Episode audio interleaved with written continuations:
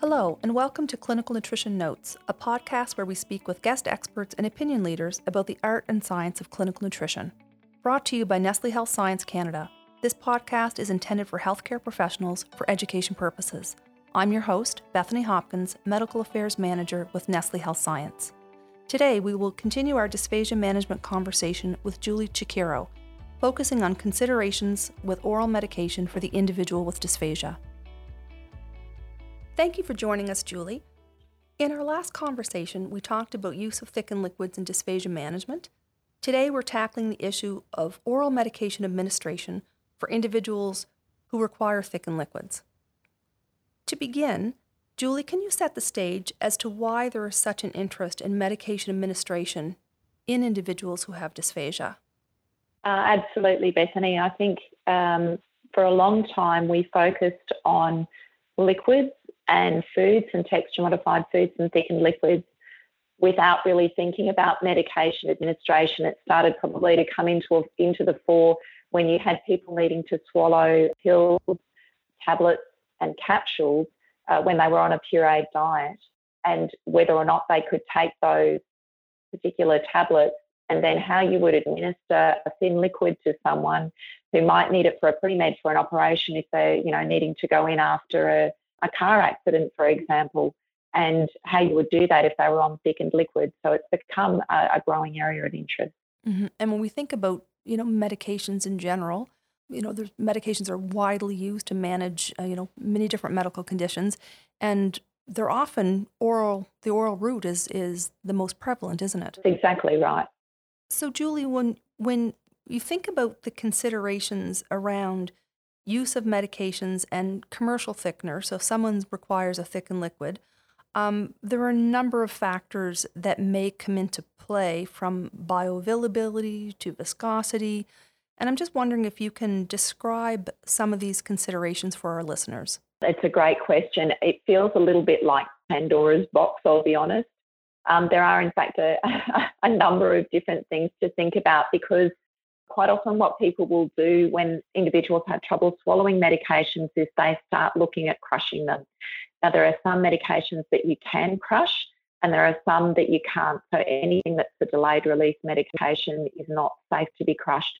But the other thing that I want to say is to please make sure that if you're looking at altering a medication, that you do speak to the to a pharmacist about that if you um, you're looking to do it to make sure that it's done safely. We've done some um, some work. I've been working with the School of Pharmacy where we looked at just four different types of medication and what happened when they were crushed and mixed with um, extremely thick liquids. And so over a range of you know different types of thickening agents, what we found was that the thicker it was with a crushed medication, uh, the, the bioavailability certainly at bench testing was not fantastic. So we had some changes for example, with um, you know warfarin, uh, which is commonly used to as a blood thinner to treat medications, that if that tablet was crushed and, and administered in water as a bench test with simulated gastric fluid over 30 minutes, about 89% of it was was available for use.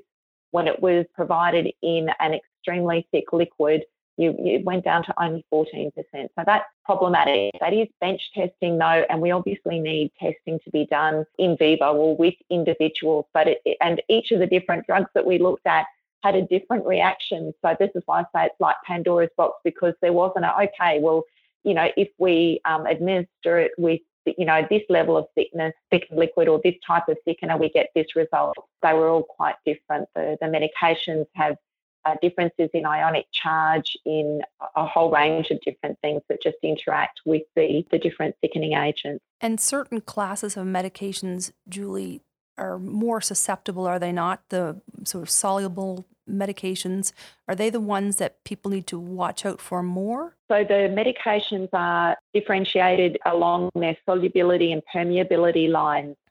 And to be honest, we, we haven't got to the, the bottom of, of that because they are literally all different. So if, yeah, we're really not 100% sure. What we do know though is that the thicker it is, the more challenging it is for a crush medication to make its way out of the thickened liquid, regardless of the thickening agent. So administering on a thinner um, end, the thinner end, so the mildly thick and the moderately thick is better if you need to. But I'm going to stress here that because it is a, a new area, that it's really important to work with your pharmacist. And at times, you may, in fact, rather than mixing it with a thickened liquid, look to an alternative route. So whether it's a patch, whether it's a suppository, whether it's an injection, looking at what's going to be safest for the person to get the medication that they need in the safest way possible. And that may not be through the oral route. Mm-hmm. Yeah, which sort of was kind of leading into sort of the next area that I wanted to talk about was, you know, advice for clinicians who are interested in this topic and want to learn more and practical kind of tips and things to think about. So one, you know, you mentioned about looking at, you know, are there alternative administration methods? What other comments would you have or suggestions would you have for people, Julie? Um, I think also uh, just working again, working with the pharmacist. Uh, it's an opportunity to look at medication review. So, how many of the medications are actually essential for where they're at at that point in time? It, we found a lot of success in, in looking at it from that perspective. Also, looking at talking to the, the doctors. So, anecdotally, and I, I, want to stress this anecdotally, we found that with patients with epilepsy, for example, that if the Epilim drug is added to, to thickened liquids, that sometimes there's an adjustment where they need to increase the dose of their medication. So, again, working really closely as part of a a multidisciplinary team talking to neurologists, talking to your epileptologist about any changes that are that and the pharmacist, you know, are they needing to increase medication dosages? And, you know, if they are a patient who's on thickened liquids, you know, that we, we actually need some really good quality research around this. It's still very much in its early phases, you know, as I say. So the more we can talk to other disciplines, so the pharmacists, neurologists, you know, geriatricians. So, you know, we haven't even delved into what impact is there on uh, medication for Alzheimer's dementia, for example. This is where I, I think um, we're, we're going to see some really exciting things in the future. Mm-hmm. It's, I mean, I think as you mentioned earlier on, when we first started looking at the role of texture modified diets, and, and certainly thickeners were developed for use with foods and liquids, uh, dietary foods and liquids, not for use with medications. So there are, you know, so many layers of complexity or the Pandora's box as you describe uh, when we start to look at, you know, their application for delivering um, medications. I know one of the things that's received some attention in, in Canada recently is the Institute for Safe Medicine Practice published a bulletin around the interaction with polyethylene glycol and pre-thickened starch-based liquids, where the product caused thinning of the liquid, so the viscosity was reduced.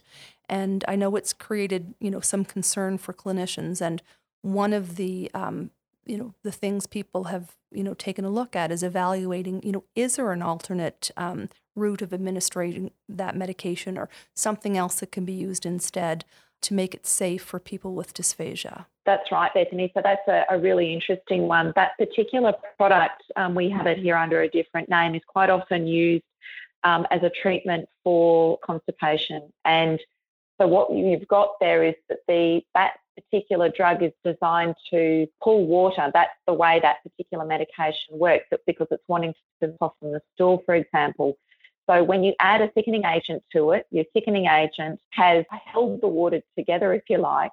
And so the, the medication then is trying to pull the, the liquid out, which is why it's thinning. If you, you're probably ending up with a, a thin watery layer on top with something, mm-hmm. you know, slightly thicker underneath. So you've got two things that are, in fact, they, they are working directly against each other for two different purposes. One that's trying to hold the bolus together, um, so that it's safe to swallow. And then the actual medication, what it's designed to do is, is to, you know, release that, release the water to soften the stool.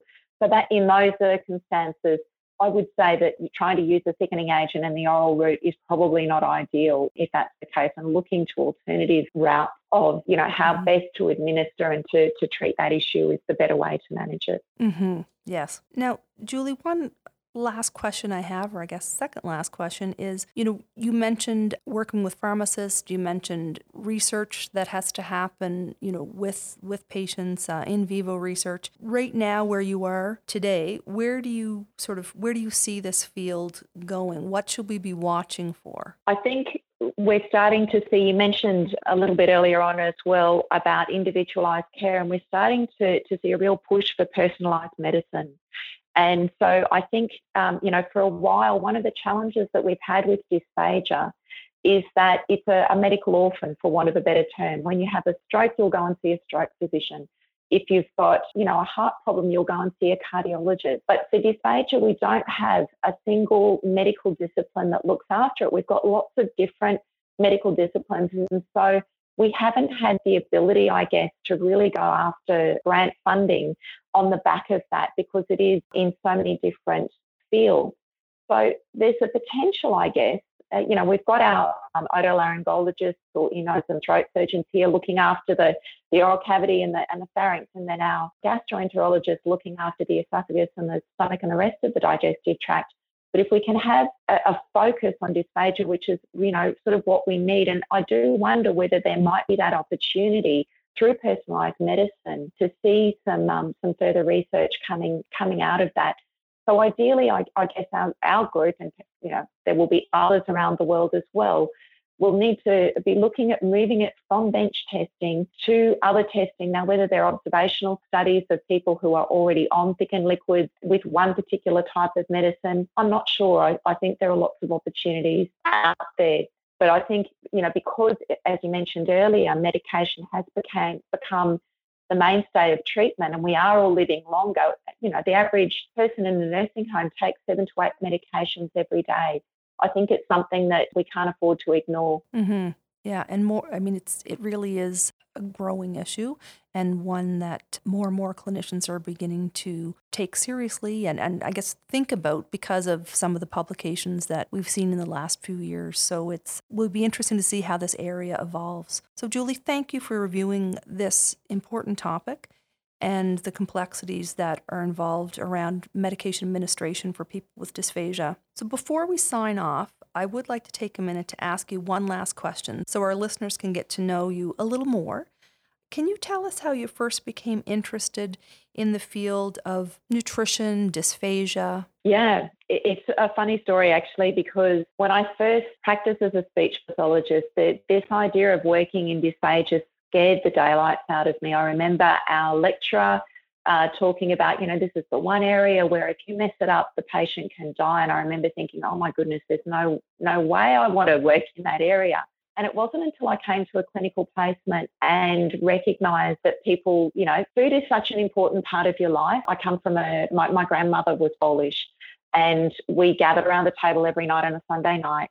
And it, it, made it reminded me of um, families come together around food, and you know it doesn't matter whether it's a, a christening, a wedding, a, a, you know meal times. There's places where people come together, and it is such an important part of life. So, from the fear of of the um, in my lectures of physically going and seeing patients and recognizing that all they wanted to do was have their cup of tea or have something to eat, something that they really loved and that you know that, that I had a role and that I had some knowledge to do that. I could sort of put the fear aside, if you like, and I guess that what that's what has motivated me to really look into the area to make sure that I'm doing it as safely as possible and for their safety as well, so that they can again be part of you know this richness that is such an integral part of our everyday life. Mm-hmm. Well, thank you for sharing that story, and uh, it's interesting to see how it started out with this this fear. And I mean, it is scary when you think about the implications of of dysphagia and choking and so on. But really glad that you made that made that leap or or made that decision to explore this area in your professional practice and food really is such an important part of our, our lives and the social fabric of, of the world that we live within. So, on that note, Julie, we will conclude this podcast, and I'd like to thank you for joining us and thank all of our listeners. To listen to more podcasts or to subscribe to Clinical Nutrition Notes, visit our website at nestlehealthscience.ca.